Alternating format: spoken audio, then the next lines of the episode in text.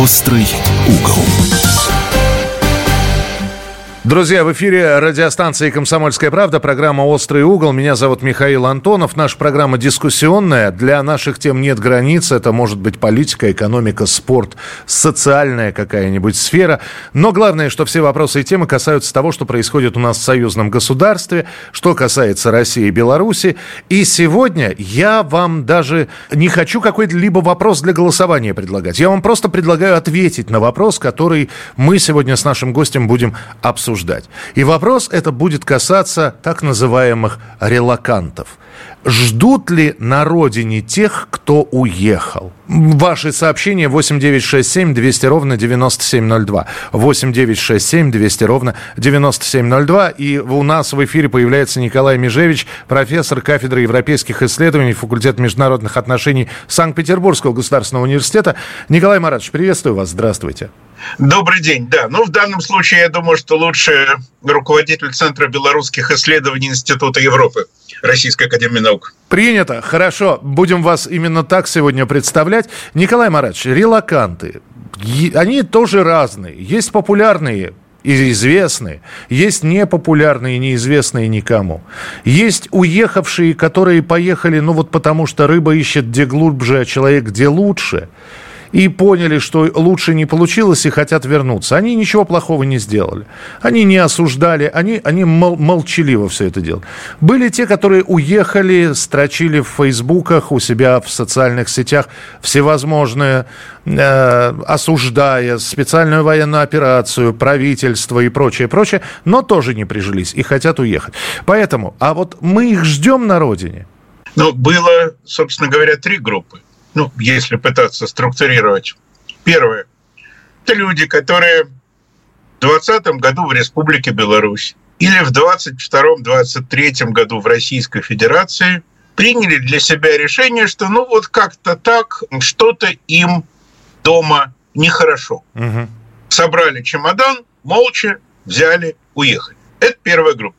Вторая группа и в Беларусь, и в России. Это люди, которые не просто уехали, а пытались дискредитировать власть и в социальных сетях, и в иных средствах массовой информации, и выходили на улицы, и э, совершали действия, поступки, предусмотренные как минимум административным и как максимум уголовным кодексом. Наконец, третья группа тоже пересекала границу. Это люди, которые, извините, замешаны в государственных преступлениях, начиная от подрыва железной дороги и поджога релейных шкафов на ней, да, угу. и заканчивая бутылками в военкомат, э, в районное отделение милиции в Беларуси, в полиции в России. Это ведь тоже многие из них релаканты. Поэтому... И я бы еще добавил... Я, извините, пожалуйста, э, Николай Матвеевич, я бы еще добавил Да-да. спонсирование и перевод денег тем, кто более радикальные э, средства борьбы с нынешней властью использует. Спонсирование ВСУ, спонсирование группировок всевозможных. Это тоже уголовка, та самая. Безусловно. Безусловно, это и в России, и в Республике Беларусь это уголовное преступление. Да, но все-таки это разные люди, разные, подчеркиваю. Кто-то понял, что ну вот тут ему неуютно, взял и уехал. Кто-то уехал в багажнике посольской машины, понимая, что за ним уже э, тянется длинный хвост да, преступлений. Ну, белорусские э, э зрители поняли, да, о ком идет речь. Да, конечно. Вот. Но такие случаи были в России. Да. А поэтому давайте сразу скажем, э, не может быть одного отношения к лицам, которые оказались за рубежом оно обязано быть разным. Если человек не совершил преступление, если девушка, женщина или наоборот мужчина, да, послушались уговоров своей половины дрожащей, да, и переехали за границу, но какие у нас основания не пускать их обратно?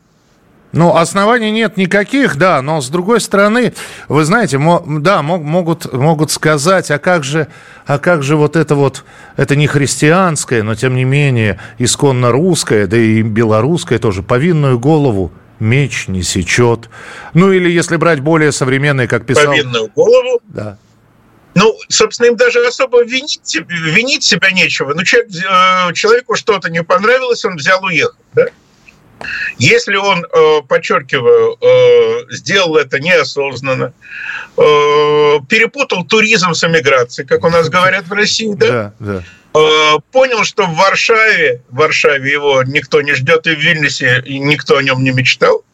Знаете, я много лет работал в Польше, могу сказать, что э, приезжать в Польшу посещающим профессором э, это хорошо, это почетно, это приятно.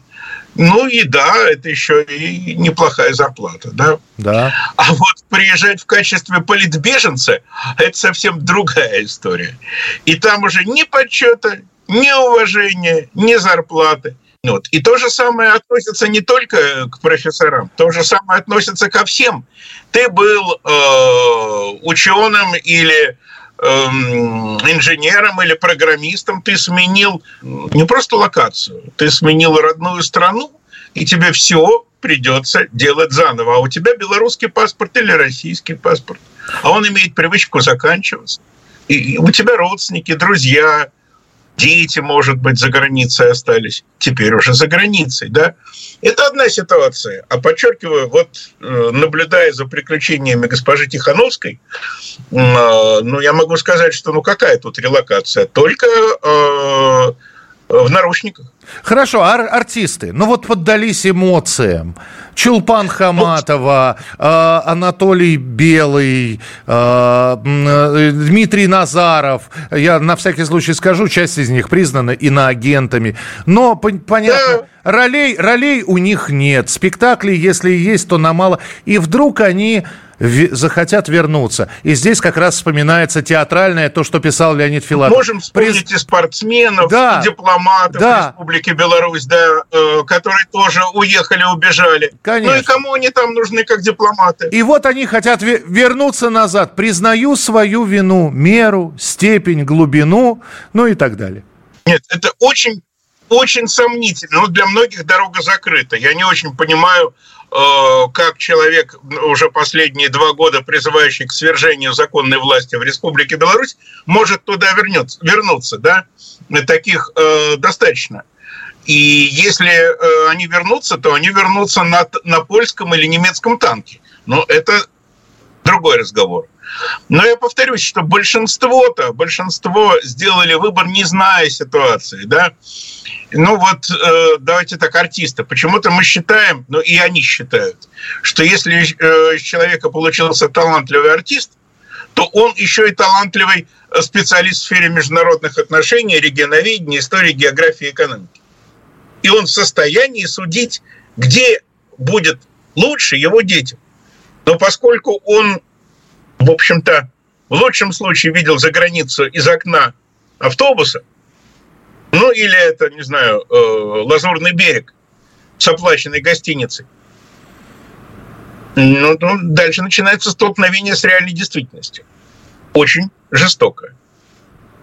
Поскольку он считает себя гениальным, то он не хочет мыть машины в Варшаве или Берлине. Он хочет занять позиции адекватные тем, которые он имел в Минске или в Москве. А ему справедливо те же поляки э, крутят у виска и говорят, а ты вообще, ты кто такой? Вот я был спортсмен, я был писатель, я был эксперт, я был депутатом даже Государственной Думы. И что? И что дальше? Вот езжай туда, где у тебя была Государственная Дума, где бы ты, ты был уважай, уважаемым человеком, с тобой здоровался президент, тебе медали вручал президент, тебе ученые звания вручал президент. Ты все бросил, ты приехал, тогда вот твои машины, мой, пожалуйста, от забора до обеда. Ну тогда, Николай Маратович, финальный вопрос, который бы я хотел задать уже на, по, по аналогии с известными релакантами прошлого века. Горький, с Капри, вернулся. Ну, разве он не ругал советскую власть? Ну, хорошо, не ругал, был просто недоволен. Куприн вернулся. Хотя ругал в эмигрантской прессе, более того, сотрудничал с эмигрантом. И ничего, и приняли, и простили. Все верно, все верно, да. Э, и Горький вернулся, и Куприн, и Алексей Толстой, граф Толстой, так сказать, тоже вернулся, и потом еще ого-го, какие работы написал уже в Советской России. Красный граф знаменитый, да. Да, да, да. Но я дико извиняюсь, а что-то я не наблюдаю Куприных, Горьких и Толстых среди тех, кто убежали. Да, это главная загвоздка. Это Быков, что ли, Толстой? Это, это главный, главный, Или Быков, что ли, Горький? Главный минус в моем вопросе именно в этом заключается, что Куприных-то и ну, не это, видно. Это очевидно, да. Вот. И потом многие из тех, кто ушли тогда, тот же Бунин, да, он все равно остался русским писателем, да. Где бы он ни жил, он все равно оставался русским писателем. Та эмиграция, это была это были другие люди из другого теста, да, и они э, не отказывались от Родины, от них Родина отказалась. Принимается, да. Знаменитый философский пароход. Да, да, да. И многое другое. А они от нее не отказывались. Их силой на этот пароход грузили. А эти-то сбежали сами. Продали домики, дачки, паршаки Каены и прочее, прочее. И уехали. Какие тут толстые? Николай Маратович, спасибо вам большое. С нами был руководитель Центра белорусских исследований Института Европы Российской Академии Наук Николай Маратович Межевич. Николай Маратович, спасибо за то, что были сегодня в нашем эфире в программе «Острый угол». «Острый угол».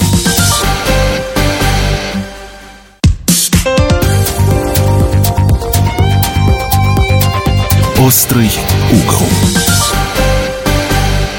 Друзья, это вторая часть программы «Острый угол». Мы сегодня говорим про релакантов, про тех людей, которые уехали. Уехали из Беларуси после 2020 года, уехали из России после февраля 22 года или вот после э, начала мобилизации в конце э, сентября 22 года. И сейчас некоторые уезжают.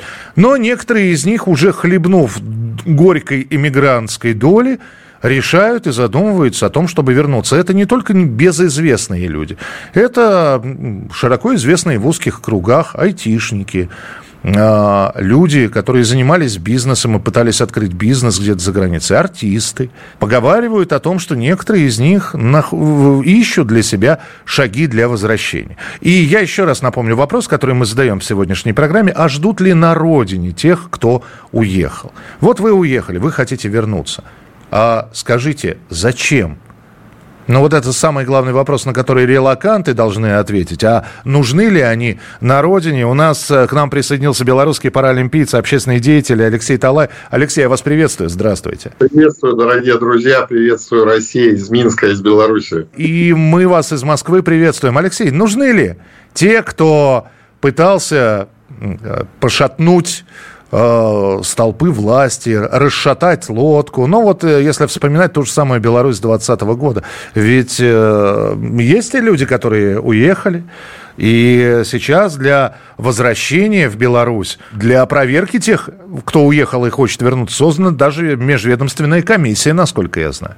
Ой, это такой интересный вопрос, можно много рассуждать, но вот так, если немножечко с такой и немножечко издевкой на лице, можно сказать, да, они здесь нужны, чисто уже поприкалываться. Вот посмотреть в их бесстыжие глаза вот этих артистов, вот этих э, певцов и певичек, которые э, вот при первой такой возможности, да сколько раз они предавали и в сердце, и в душе своей, но вот э, в эти последние годы особенно ярко, действительно, проявилось их нутро. Куда-то из-за границы, возможно, некоторым пошли какие-то директивы, мол, отрабатываем сейчас э, вот это очернение государственной власти, в первую очередь государственных наших лидеров, и некоторые из них и не могли как бы противиться, потому что они обязаны всем, их где-то из этих э, посольств заграничных поддерживали, двигали вперед, и сцену им выбивали, делали их условно вот этими самыми лидерами общественного мнения, вписывая вот, вот тот сценарий, который, собственно, и произошел, когда они все захлеб вдруг побежали, э, значит, отрабатывать вот эту повестку, которая была в разрез направлена нашим национальным государственным интересам, интересам нашего народа и общества. Поэтому посмотреть на них вот так э, с улыбкой где-то на лице, как на клоунов, извините, можно было бы, но не более. И мы это видим и по социальным сетям. Вот люди очень, очень негативно настроенные. Они репостят вот эти картинки с этими Галкиными, с этими Пугачевыми, с этими другими, которые кормили весь Советский Союз там, и так далее, и так далее. И с такими комментариями э, едкими. Ну и здесь, да, извините, тогда я, Алексей, вот какой вопрос задам. Но, а, ведь мы же помним, да, я сейчас буду вспоминать белорусские события, что не все были радикалами, многие просто примкнули, все пошли, и я пошел. И мы помним извинения этих людей, которые были записаны, и, и некоторые извинения действительно выглядели как ну, от чистого сердца. Вполне где-то где кто-то наигрывал. Но нельзя же всем не верить. А если он действительно осознал, знаете как, вкусил горький вкус иммигрантского хлебушка и понял, что и, и понял, что лучше Беловежской пущи, лучше, я не знаю, Бобруйска родного нету ничего. Абсолютно ничего лучше Бобруйска нет, это однозначно. И здесь мы действительно, этот белорусский опыт, он приемлемый и абсолютно грамотный подход. Предоставить действительно возможность тем, кто обдумался, вернуться. Но это действительно должны быть искренние, самые искренние, может, со слезами, как я говорю, с соплями на лице раскаяния чтобы мы поверили, чтобы это наш губопик или еще другие какие-то структуры вот их показывают, когда они потом слезами умываются и говорят, что мы ведь не знали, что интернет не анонимен там и так далее, и нас били с панталыку, за границы там и так далее. Мы должны поверить. И поэтому, да, пусть записывают, пусть извиняются перед нашими лидерами, перед президентом, перед военнослужащими, которых они кинули, наших ребят, которые сражаются за Родину, издевались. Но те, кто финансировал преступные структуры, тех, кто спонсировал террористические организации, и вот эти ВСУ уже многие из российских этих релакантов э, спонсировали, как оказывается сейчас, то таким единственное через, я не знаю, прокуратуру, через органы только возвращение возможно. То есть полностью проработка, как это было, что, всевозможные вот эти вот схемы, их контакты и так далее. Но а, вот те, которые осознанно работают на уничтожение нашей страны, они так и будут там где-то сидеть, но недолго.